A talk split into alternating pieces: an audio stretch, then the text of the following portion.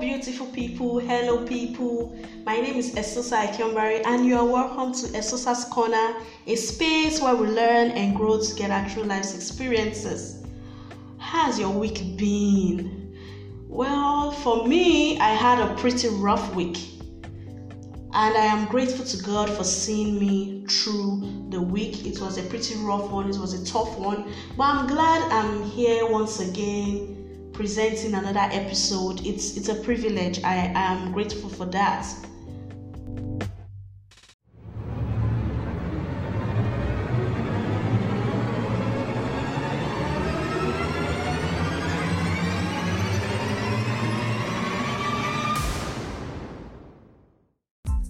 And finally, our topic of today is titled Self Condemnation. Doesn't sound good, I know. Self condemnation is an act of, you know, self accusation. You know that moment where you're blaming yourself for something that has happened, where you are beating yourself up, where you keep saying it's my fault, or where you keep blaming and blaming and blaming yourself. That's what self condemnation is. And that's what we'll be looking at today. And today's topic, I'm going to do justice to today's topic by telling a story, by sharing an experience I had um, two years ago. I would share that story, and I believe this story will do justice to today's topic. Hmm, the story. It was scary when it happened, extremely scary. You know, when you are, when something happens and you're like, okay, I could have died. That's what the story was. Sometime in 2018, on a fateful morning, I had dressed up, got set very early that morning to go to work. I carried my handbag on one hand, carried my lunch bag on the other. I was just on my way. Then, when I was approaching the junction, a bike man nearly ran into me. He shouted, he said, Madam, please watch where you are going. I turned and I apologized and said, Ah, I am sorry. So I kept going. I was just thinking about what I was going to do throughout that day, thinking about my schedule and everything. Just a short while, another bike just came to my front with two guys on top. The light was very bright. I was wondering as ah, what is going on, you know? And the light of the bike was directly in my eyes. It was so bright. The one at the back came down and pointed a gun at me. And he um, he spoke in Yoruba. He said, Tobasa maforie, meaning if you do anything, if you try to run or move, I will blow your head off. at that point, I knew I was done for. Um, he started pointing at my handbag that I was carrying. He was pointing at my bag. He said, Bring it, bring this bag bring it. I wanted to give him my lunch bag, thinking he would not be able to tell the difference.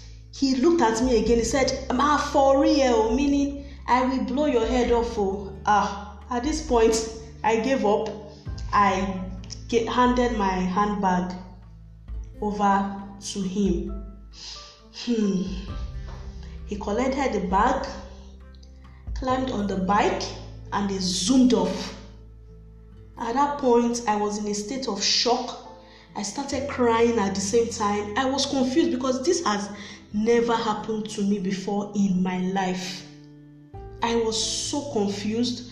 I was thinking, my wallet with all my IDs, ATM cards gone, my phones all gone, everything gone. I had so, you know, ladies now, I had so many things in that bag. I had my makeup bag that I just I just got new set of makeup. I had my makeup bag inside that handbag. I had um, perfume inside that handbag. I had so many things. Everything gone. Hmm. The truth is, after this ordeal, I began to blame myself. I felt it was my fault. I started having thoughts like maybe I have done something wrong and this is my punishment. I started telling myself, ah, maybe it's because I didn't pray that morning before I left the house. That this is this is just my punishment.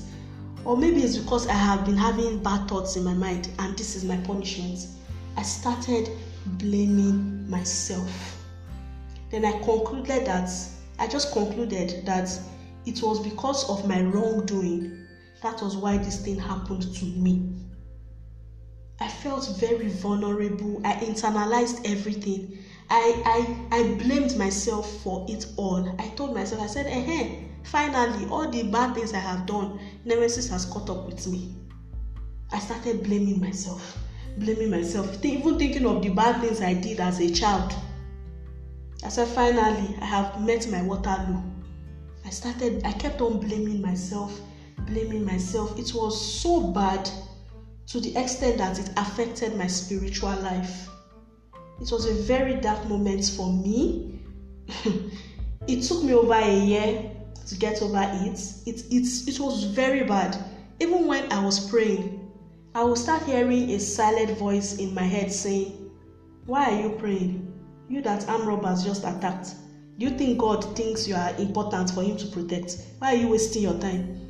So it was that bad. I blamed myself all through for it. But um, I'm glad I had supportive friends. They kept telling me that stop internalizing this thing. It's not your fault. You did not do anything wrong. These things happen. But people, I kept saying it's my fault. I must have done something bad that this thing happened to me. I had already condemned myself. But you know the thing, how I was able to get out of it? A friend of mine kept telling me, Stop thinking about this thing, it is not your fault. And she advised me that why don't you concentrate on the good part of it, the positive side of it, leave the negative side of it. Why, why are you not thankful that this situation was not worse than this? You've forgotten to be thankful.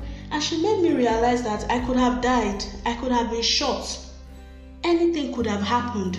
People have lost their lives from experience like this. Hmm. At that point, I started seeing the positive side of it. I became thankful, I became grateful, and that helped me a little to get out of that space of self condemnation, of blaming myself for, for that ordeal. It really helped me a lot. And I want to use this experience to encourage somebody out there What's that thing that has happened and you are blaming yourself for it? What has what's going on in your life? What's that thing that has cost you a lot and you feel it's your fault that it happened? I just want to tell you, it is not your fault. It is not your fault. Stop blaming yourself. And also remember, you are not alone in this. You're not the only person that terrible things have happened to. So um, stop internalizing, stop stop the self blame, stop the self condemnation, and I also want to admonish people out there because when this thing happened to me, I I got some feedback. Some people mentioned um, maybe you should pray more. Um, are you sure you've not done this? You've not done that. So those things kept increasing the self condemnation in me. I'm like, hey, what is going on? Maybe it's because I did this. Maybe it's because I did that. So I think when people share this kind of experience with us, let us mind the kind of questions we ask them. Let's mind the kind of things we say to them. I believe that will go a long way in helping them getting out of that state of self condemnation. Um, at this point, I'm going to bring the episode to an end. Thank you so much for listening. Thank you for your time. Have a great and pleasant week ahead. God bless you.